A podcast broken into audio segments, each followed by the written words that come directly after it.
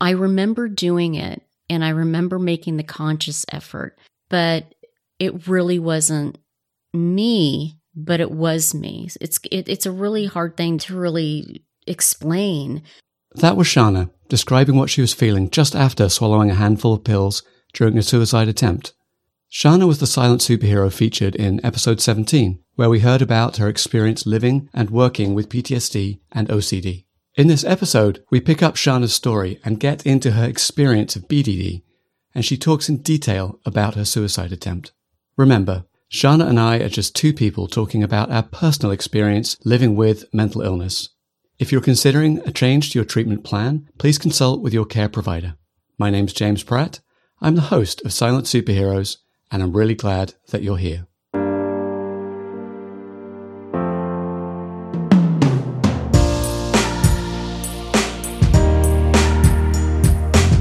Welcome to the Silent Superheroes Podcast, a series of frank conversations about mental health at work.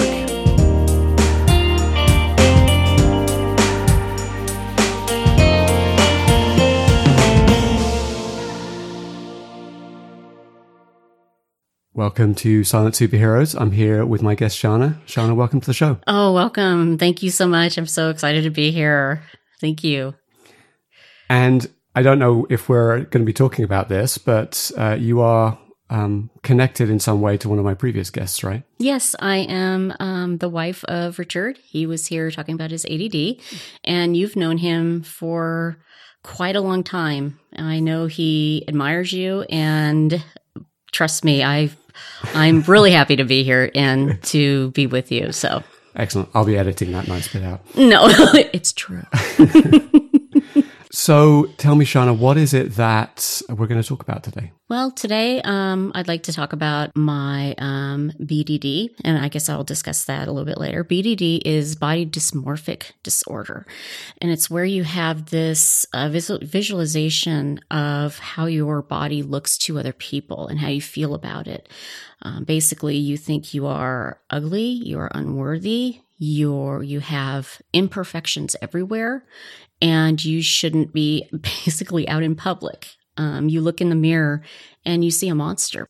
It's where you see your body as, you know, face, torso, legs, any part of it as something that's horribly hideous. Everybody's going to see that there's something wrong. Um, they're not going to, they're not going to like you. They're going to think you're inferior. You're not smart but it's basically all perceived in your head. Um, I have been like this since I can remember. My father really believed that if you were thin and beautiful, you would make it in the world.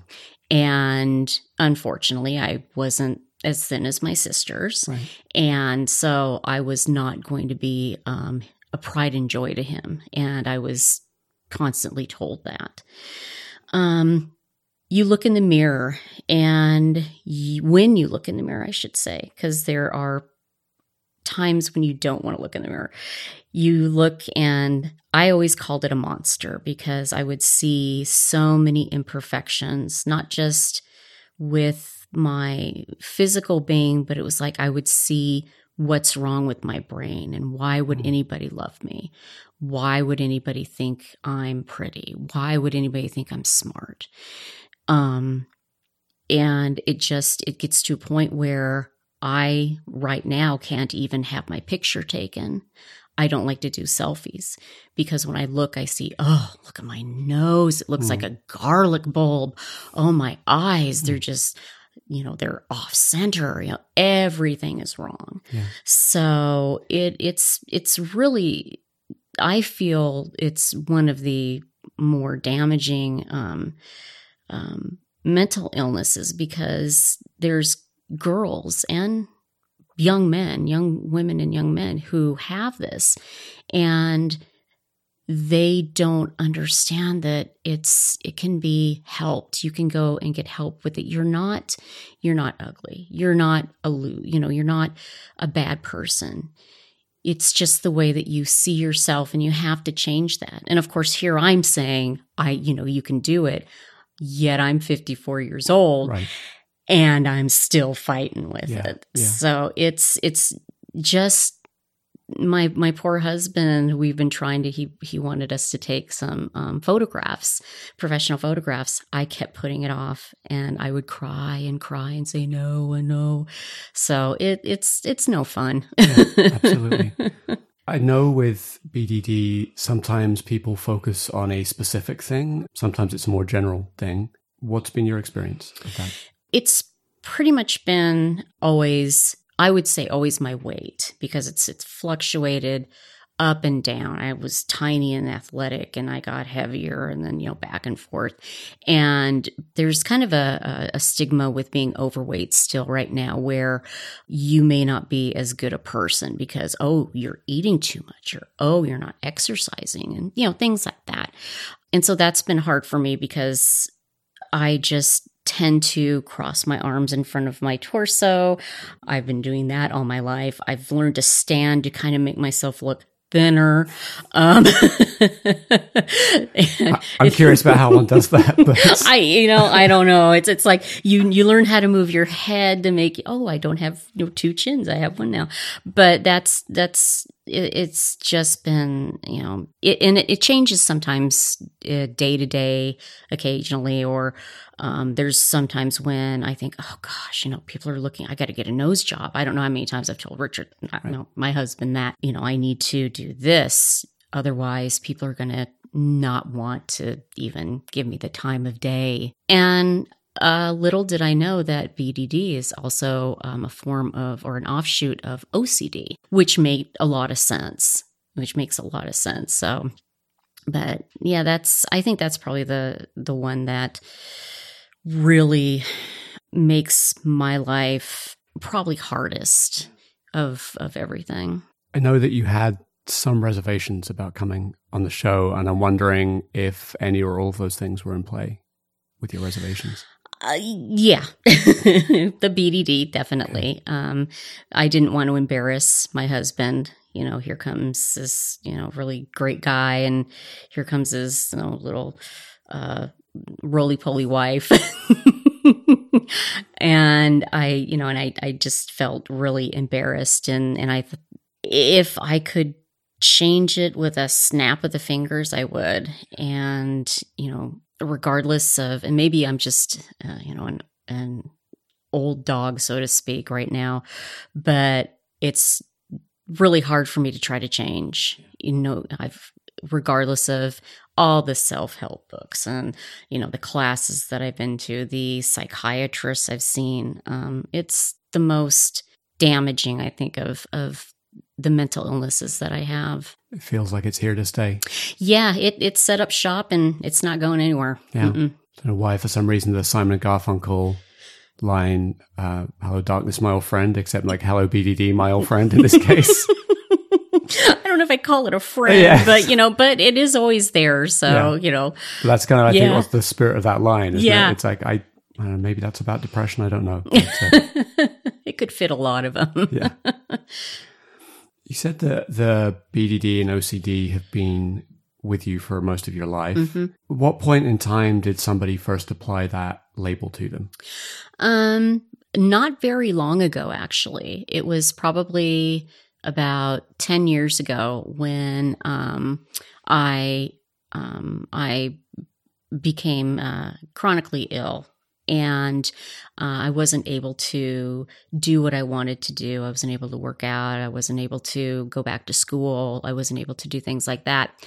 And the first thing, of course, that happened was I started gaining weight and I just would sob because it wasn't it wasn't what I expected. You know, I I, I thought, um, you know, I know that I have this this new illness. I can deal with it, but my body wasn't doing what I wanted it to do. So I just would, um, I was gaining weight, and I would, like I said, I would sob, and my husband would say, you know, it's okay. You're, I don't see what you're seeing.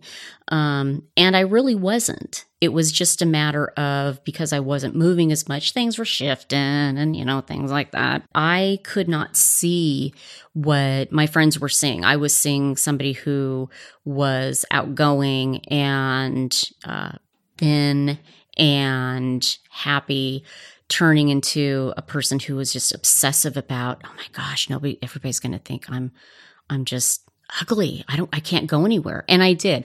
I pretty much stayed inside and, um, became agoraphobic for a long time. I would not go outside. I would not even go into the car. I'd have uh, I'd have my husband go. You know, if I need something out there. Um, I was talking to my uh, psychiatrist, and she just she looked at me. She goes, "You are textbook BDD," and I'm going, "What? Text? What is BDD?" And she said it's you know body dysmorphic disorder, and um, she said it's actually um, not com- it's more common in women than it is men. Um, not a lot of people uh, realize you know realize that it's actually around. I've I've had to I've talked to my mom. I've talked to my best friend.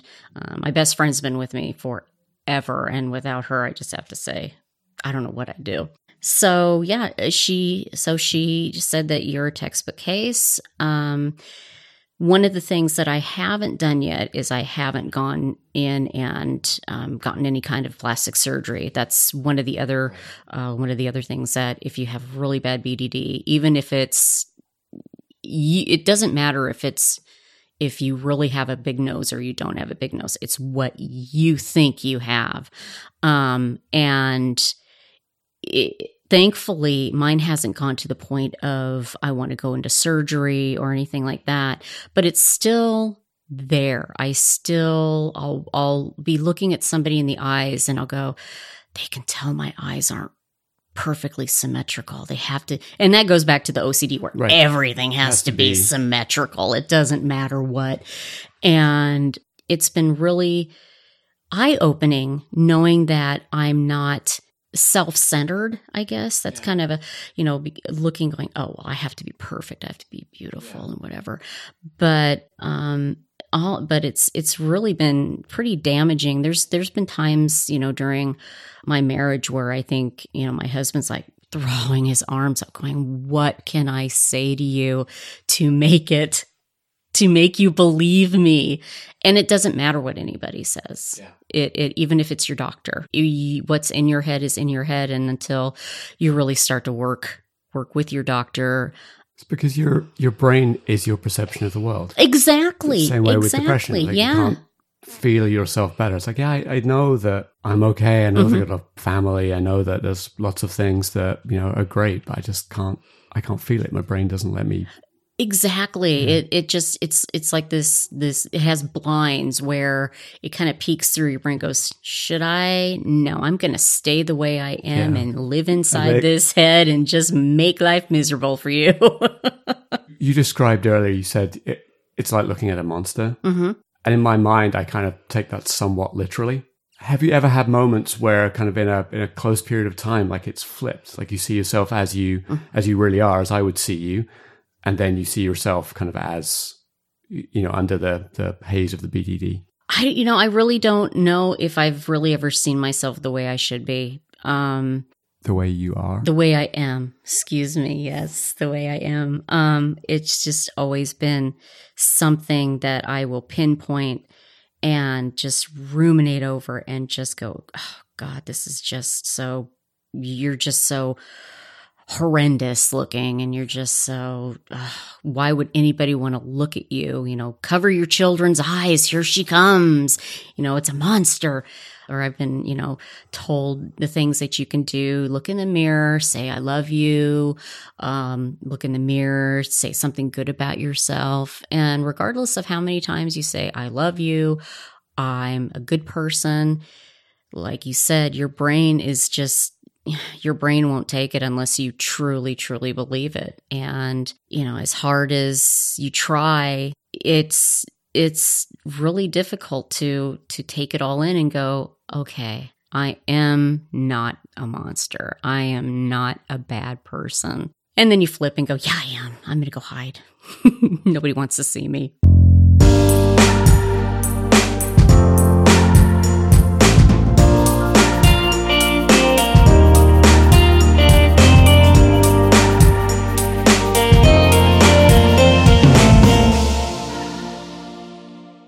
I didn't know anything about BDD before recording this episode. I wasn't really sure what to make of it.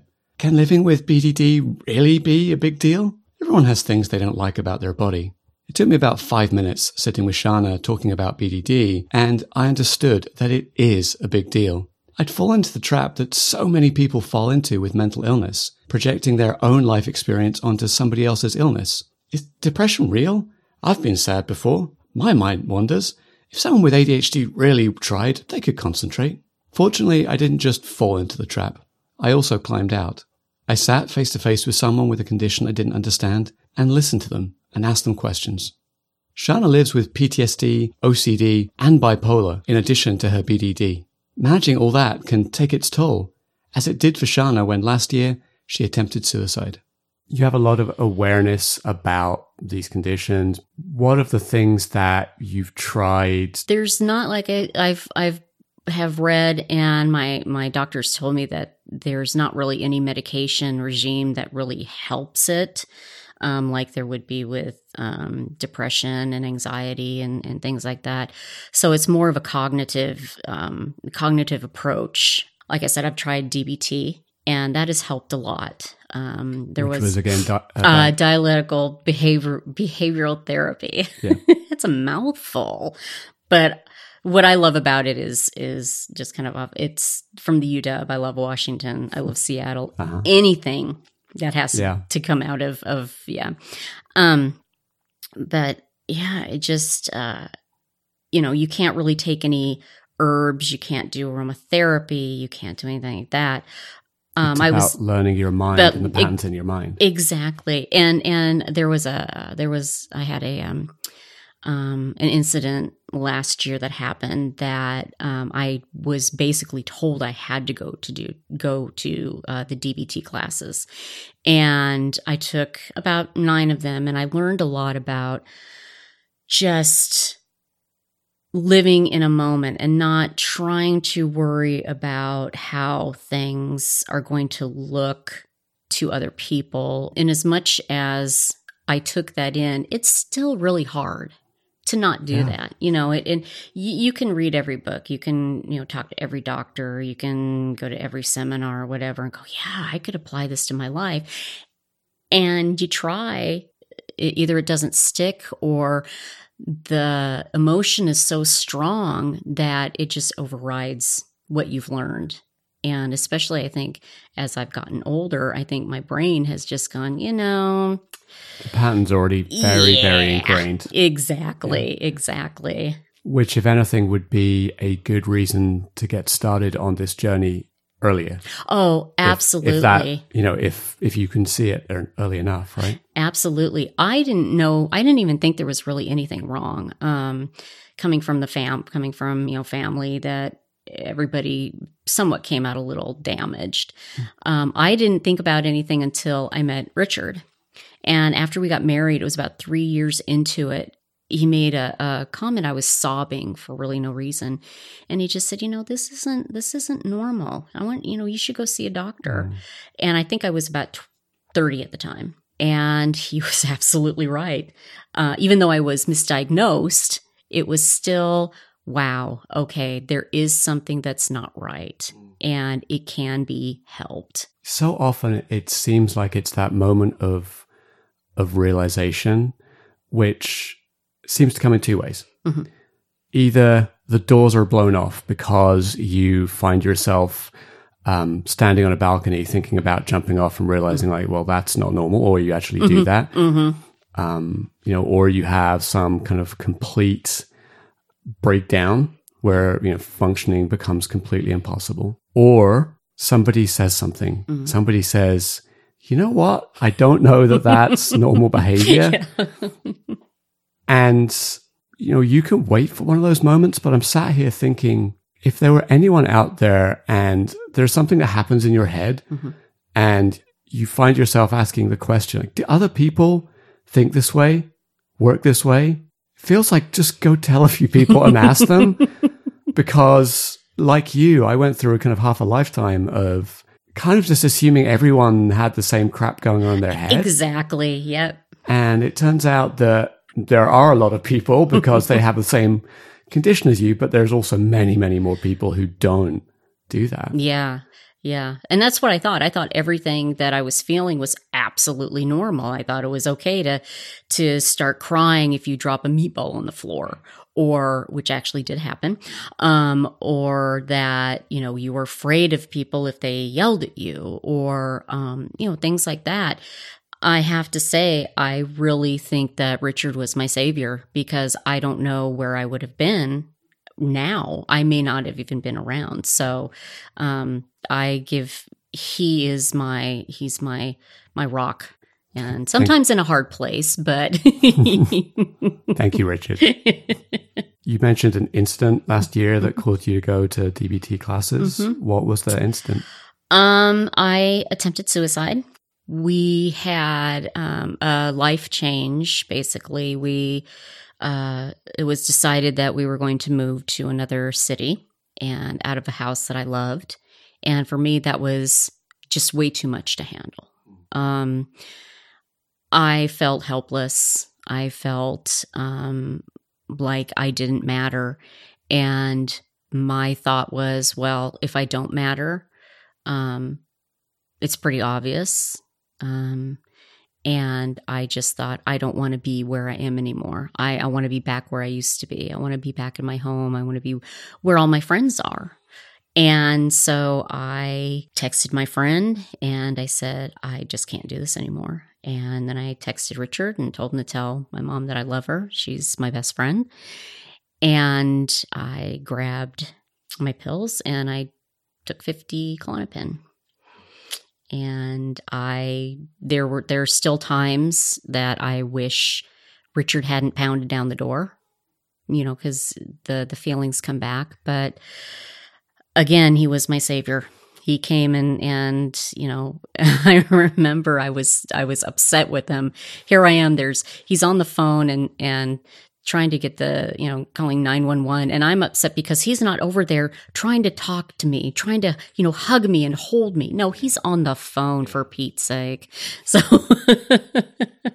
Doing what we can all agree was the right thing at that time. Yeah. Yeah. Yeah. I, um, it, it was one of several uh, suicide attempts in my life. Yeah. And um, this was the closest I ever got. What are the effects of taking 50 of those tablets? Well, um, with the Klonopin, of course, it's a benzodiazepine, and I was I take it or I don't take it anymore, but I was taking it for panic disorder, and it was so quick.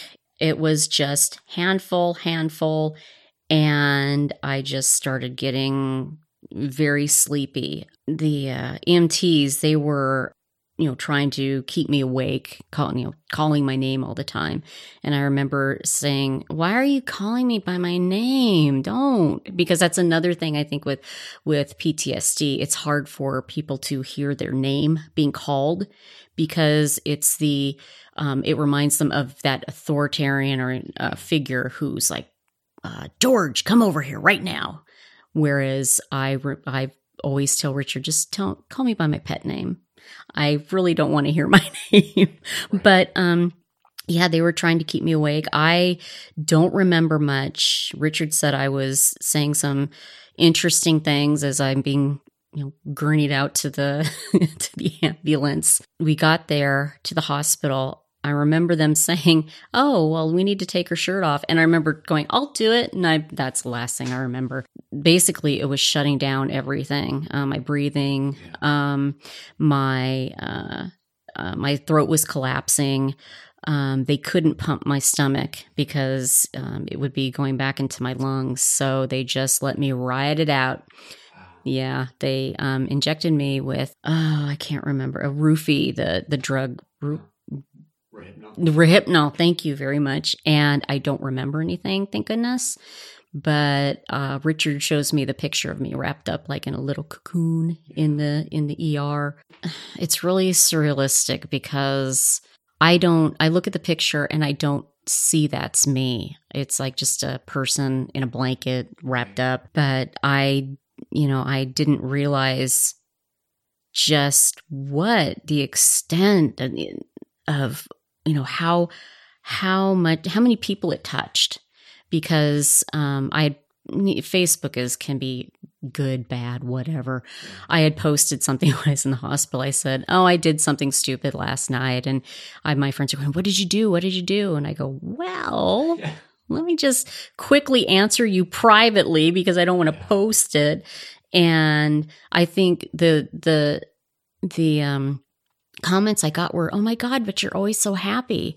Oh my gosh, I thought, you know, you you know, you're always laughing, you're in such a good mood and it's like yeah, but yeah, you don't get to see my inner life. No, yeah, you don't get to No. see the real me like like, like a lot of my really close friends do. Yeah.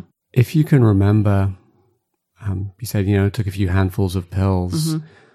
things started to get slow. hmm What were you feeling at that time? I was actually feeling very I remember feeling very serene. Um one thing I do remember when they when I was at the hospital, they were getting me um pushing me into the emergency room is I remember seeing these colors and it was like in a pattern, a fan pattern. And I thought to myself, and there were there was greens and orange and and red, and I thought, is this what it's like to die? This is this is okay. I'm okay with it. And it never I never was scared. I think once once I had taken the pills, I never, you know, was going, "Oh, Richard, hurry, hurry, please get the just get the, you know, the ambulance here." It was this There was no regret. no, it was just a feeling of I'm going to be okay. It's okay. I don't have to worry about it. I don't have to hurt anymore. I don't have to, you know, feel bad emotions anymore. It's it's I'm just going to go to sleep. And you know, I I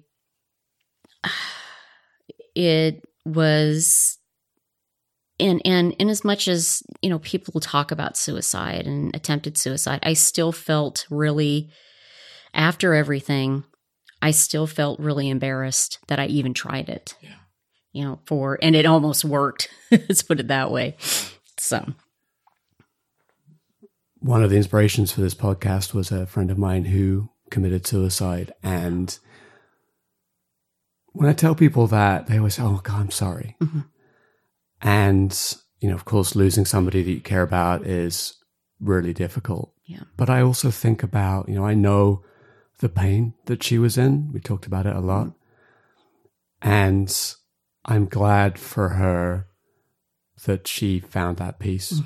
You know, I wish that she'd been able to stay with us longer, but you know, that that you know, I think she probably had that moment of like, oh, thank God it's gonna be it's gonna be over soon. I can like I'll be at peace and I'm I'm glad for that because in some ways it was better than the pain. it, it, that's exactly it i don't think if if you don't if you don't feel the the pain of depression the the the sadness the the just feeling of being not worthy um not wanting to do anything just feeling like i why am i even here?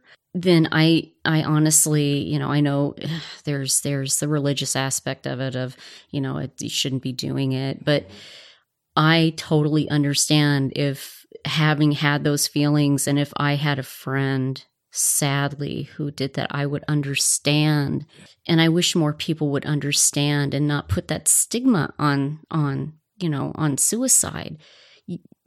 I don't, I remember doing it and I remember making the conscious effort, but it really wasn't me but it was me it's it, it's a really hard thing to to to really um to really explain but i knew that okay you know all these years of pain and when i was in high school i was writing suicide notes. So and i wanted you know to to just end it all.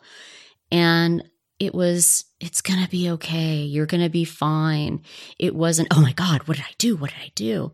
So it, it's it's it's not only it's it's actually a physical pain too it's emotional and it's physical and when you when you finally make that decision whether it's rash or you've planned it you know and i'm not trying to glamorize it or Yeah, make it you know yeah. beautiful because it's it's you're you're ending a life and and people love you And there's that part of it, right? Which Mhm. is you know, it will leave scars and wounds on those that you leave behind. Exactly. And exactly. And I think probably, and this sounds really weird, the person I was worried the most about was my mom. I knew Richard could handle it. I knew he, he's a he's a big guy. He's he's known me for 30 years. He he could handle it. But, you know, my mom and I think maybe maybe in the back of my head when I texted him to tell my mom that I was sorry, maybe that was um something that I was sending a, a, signal out to say, come, come and get me, come and help me. But I wasn't aware of it. Yeah. yeah, I wasn't aware of it. So, and I should underline the comment that you made, which if you are suicidal and you're considering suicide, mm-hmm. reach out, mm-hmm. get help. It's not the right answer. Mm-mm but it's an answer I understand. And the thing too is don't be embarrassed to call the, you know, the suicide hotline. Had I done that because my friend was going, call them. And I go, no, it's, it's 1030 at night.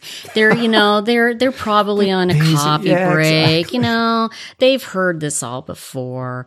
And, you know, and she goes, Oh, call your counselor. No, it's 1030. She's in bed. So it's, it's like, don't be embarrassed. Just, really just one phone call could make the biggest difference. And I'll also say that if calling someone feels hard because we live in a day of sending messages mm-hmm, and not calling, mm-hmm. I'm a big fan of Crisis Text Line, and their number is 741 741 in the US and in Canada 686868. And text them, and they have trained counselors who, you know, you can text back and forth with. And if I had have known, if I hadn't have known that, I probably would have done that because yeah. it's that whole I don't want to talk to somebody. I don't want to, you know. Yeah. So that is that is excellent. Yes, yeah. yes, definitely.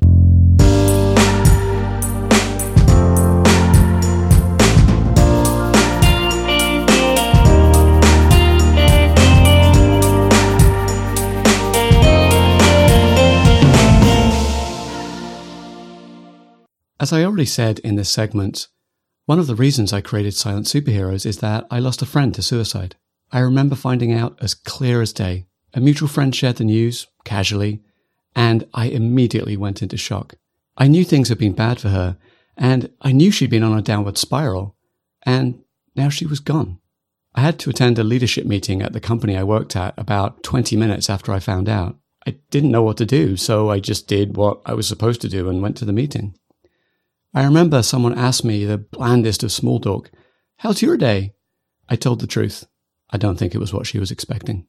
It's been nearly two years, and I'm glad I've been able to channel my sadness into this podcast. Suicide leaves scars on those you leave behind. When I felt at my most hopeless, it's knowing that that's brought me back from the edge. I know as well as anyone there are a variety of helplines and support out there, but if I'm completely honest, I don't use the resources that I talk about all the time. So I'll make you a deal. If you promise to reach out to a support time next time you're on the edge, I will too. What was the recovery from that like for you?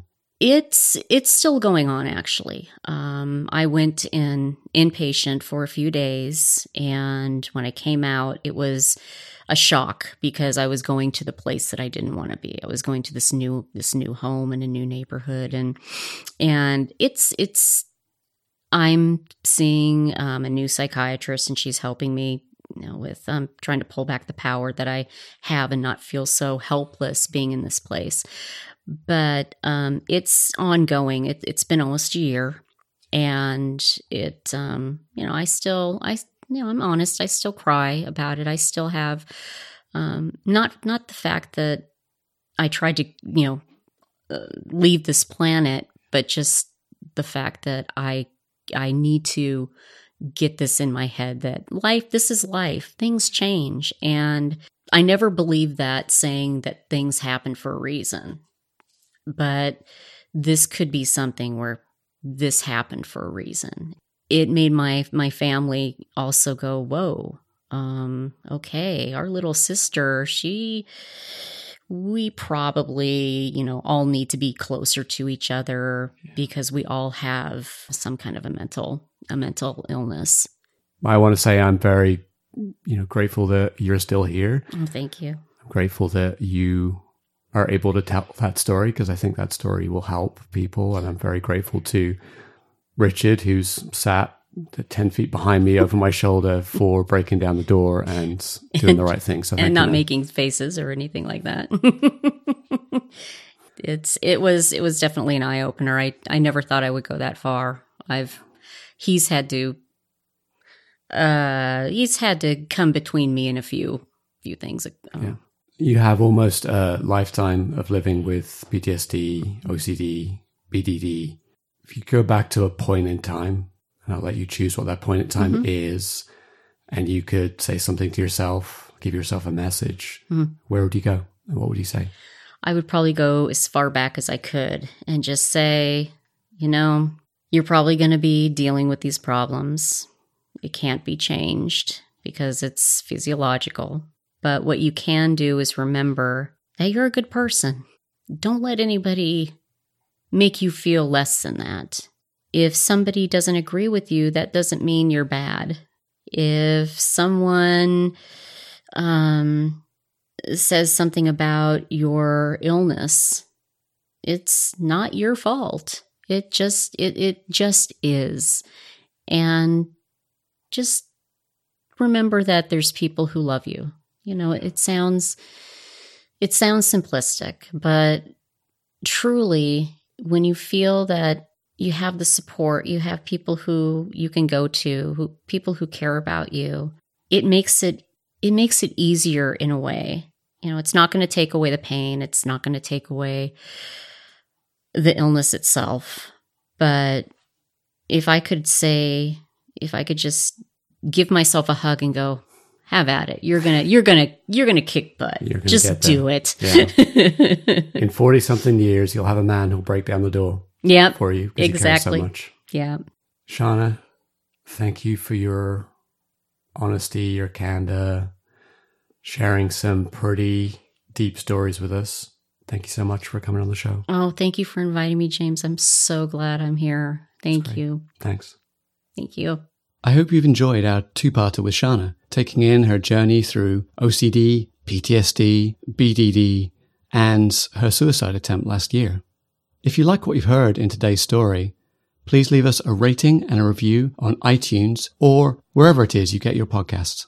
If you'd like to hear about new episodes as they're released, please follow us on Facebook at facebook.com forward slash silent superheroes or go to the Silent Superheroes website at www www.silentsuperheroes.com and sign up for our newsletter.